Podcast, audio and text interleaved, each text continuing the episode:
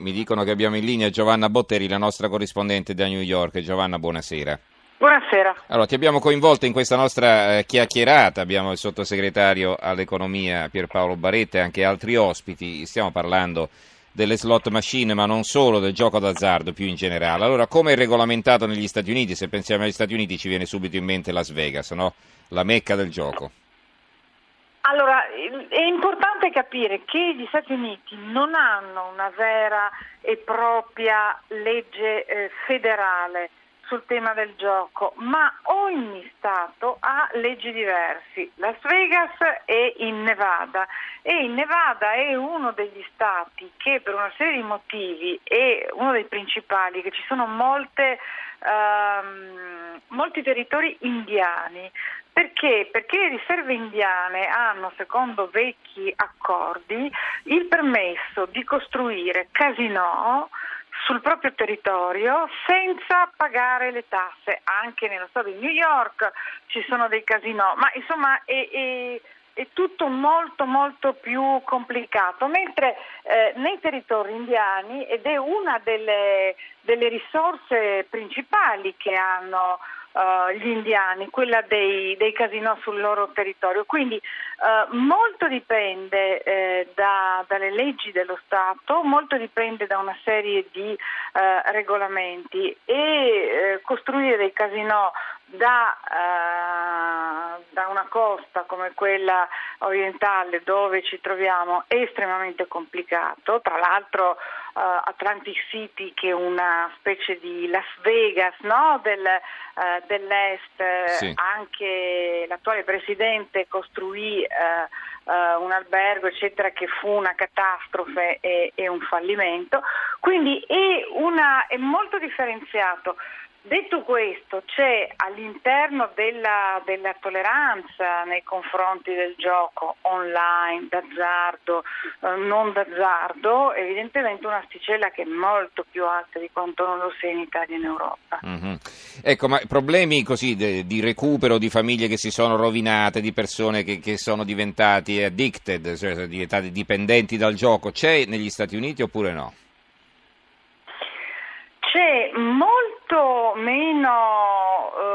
uh, la, la, figura del, del giocatore no? di, di, di, di, poker uh, col tavolo fumoso nel, nel, nascosto nel, nel retro di, qualche locale e, e, ancora meno la figura uh, che, che, che, gira con dei trucchi incredibili di casino in casino sbancando uh, il banco, c'è invece un grandissimo problema di dipendenza da gioco online delle casalinghe qui che è diventata un'emergenza. Mm-hmm.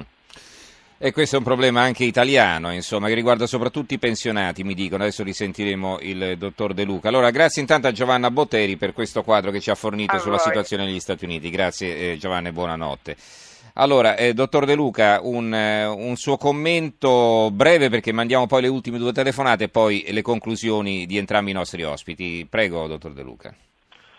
Il mio commento breve è questo, che tutte le categorie sociali sono implicate, sia i poveri che i ricchi. Io ho visto qui aziende saltare, ma aziende anche importanti quindi eh, questo è il dato di fatto, cioè mh, è diventato veramente un massacro generale, ma io non enfatizzo. Eh, mi permetto però di dire una cosa importante, in questi vent'anni è difficile che abbia trovato una persona, un politico di regioni, di comuni o, o onorevoli o senatori che mi abbia detto non vogliamo intervenire. Ebbene, tutti sono d'accordo, ma alla fine non si riesce a fare nulla e quando si farà sarà troppo tardi, è troppo tardi. Vuol dire che è un gioco delle parti questo, ma io mm. faccio lo psicoterapeuta, domani mattina inizio con un gruppo di terapia e devo svegliarmi alle 7, quindi mm. eh, continuo in quel mio lavoro drammatico ma che dà dei frutti importanti. Nessun suicidio dal 1996 quando abbiamo iniziato qui ad oggi, però ripeto per ottenere questi esiti bisogna investire e bisogna investire in risorse professionali, non certo in prevenzione e non certo in, eh, in eh, interventi che siano di volontariato. Ci vogliono mm. professionisti preparati che possano intervenire in situazioni del genere e non chiacchiere. Ecco, allora, eh, Antonio scrive: Questi gratta e vinci dovrebbero eliminarli. Qui a Taranto ho visto tanta povera gente disperata per la situazione economica gestarsi in questa ultima spiaggia. I gratta e vinci danneggiano ulteriormente. Giuseppe da Massa Martana, l'attività economica deve essere regolata a scopo sociale, per cui l'azzardo è contro l'articolo 41 della Costituzione eh, Antonio eh, da Bologna, eh, questo sforzo governativo per limitare tecnicamente l'uso delle slot machine, comunque per ora solo teorico, non tiene conto della patologia del giocatore che trovando limiti sulle slot andrà sul gratta e vince o su internet. Lo Stato deve educare socialmente, non creare la tentazione, poi metterli davanti una foglia di fico per far finta di risolvere il problema. Stefano da Ravenna, lo Stato deve guadagnare per pagare stipendi da sogno, niente verrà mai fatto. Beh dai, non, non credo che sia per questo Stefano, è perché il problema è difficile da affrontare. Poi chiaro, da qualche parte, come diceva il sottosegretario, bisogna incominciare, speriamo che questa sia la strada giusta naturalmente. Eh, Dino da Napoli, la questione politica, il gioco d'azzardo è capitalismo. Eh, va bene. Allora, Michele da Padova, buonasera Michele. Buonasera. La sentiamo. Ah, allora, io voglio innanzitutto il discorso del, del, dottor De Luca. Io penso che la cosa migliore sarebbe dare un colpo di spugna e eliminare completamente, partendo dalle cose più semplici, partendo dal carte vinci, perché innanzitutto siamo diventati un paese, eh, un, un paese del Sud America dove uno va al supermercato e la prima cosa che vedi sono i gratta e vinci agli ipermercati. Seconda cosa, eh, ci sono talmente tante slot eh, un po' sparse un po' dappertutto e vedi la mattina la gente se vai in un bar a bere un caffè la gente che arriva in pigiama, in ciabatte ed è una cosa veramente eh, che, non, che, che non si può nemmeno guardare per cui io direi sì sì tante belle chiacchiere da parte di tutti quanti, però bisogna fare i fatti e non come si è detto dieci anni fa, vent'anni fa.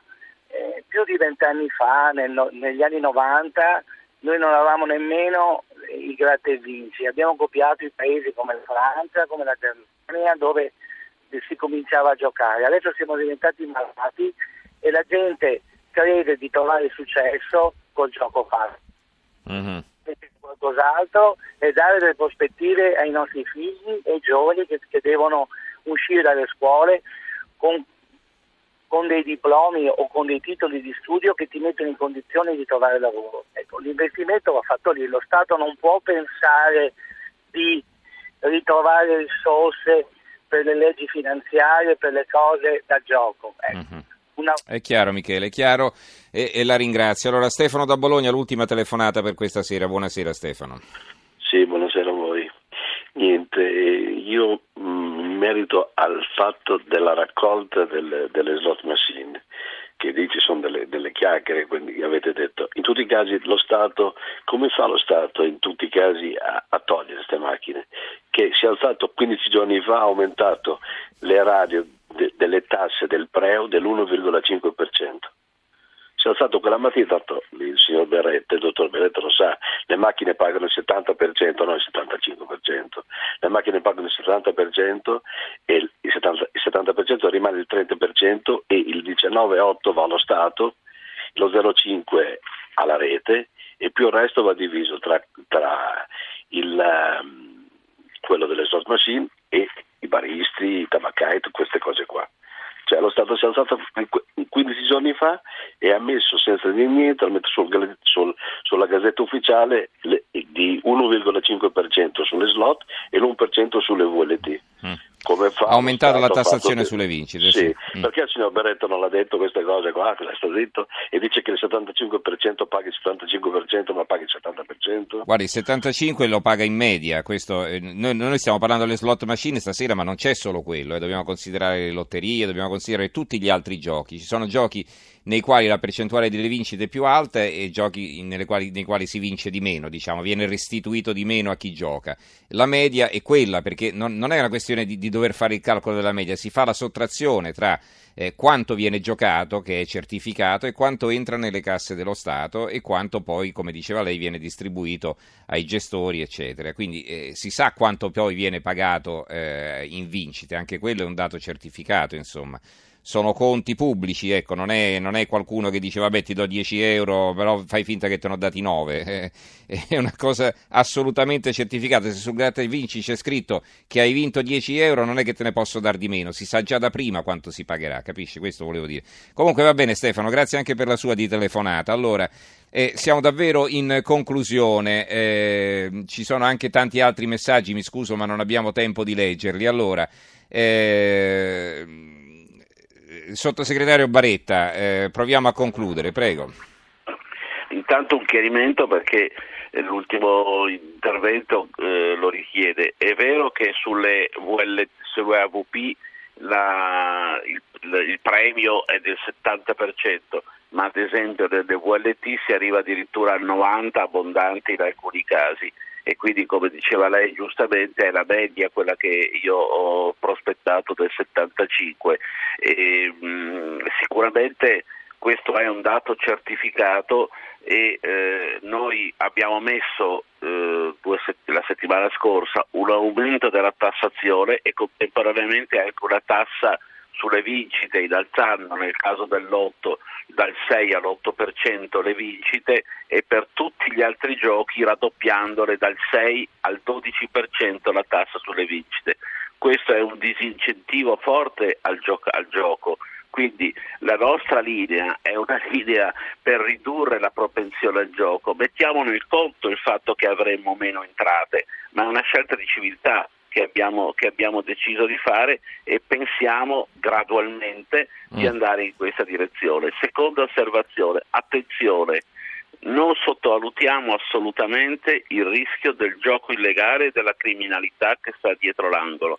Il gioco non sparisce, noi dobbiamo regolamentarlo al massimo, ridurlo il più possibile, mantenerlo sotto controllo, altrimenti avremmo dei danni sociali tra l'altro senza controllo. Terzo, nella, nella riunione di ieri abbiamo pro- proposto anche di aumentare le risorse per combattere, come è giusto che venga fatto, la ludopatia e dare quindi al Ministero della Sanità oggi diamo 50 milioni all'anno, di dare di più perché la battaglia contro la ludopatia è una battaglia che lo Stato deve intestarsi. Va bene, allora, eh, dottor De Luca, concludiamo però con una nota di ottimismo, insomma, dai, dobbiamo cercare di, di tirarci su tutti quanti le mani, che lei il suo lavoro l'ha spiegato lodevolissimo, ecco, anche la politica deve fare la sua parte, ovviamente, no? Ci Mm. vediamo tra 17 anni, mi pare bene, io avrò 80 anni e Mm. quindi... Io non sarò più al microfono fra 17 anni che sarò in Non pensione. importa, non importa. Ci sentiremo comunque. Va bene, va bene. Allora, Buonanotte. d'accordo. Grazie allora a eh, Rolando De Luca, psicologo e psicoterapeuta, responsabile del centro di terapia per ex giocatori d'azzardo con i loro familiari eh, a Campoformido in provincia di Udine. Saluto e ringrazio anche Pierpaolo Baretta, sottosegretario all'economia e alle finanze. Grazie sottosegretario, buonanotte anche a lei. Grazie, buonanotte.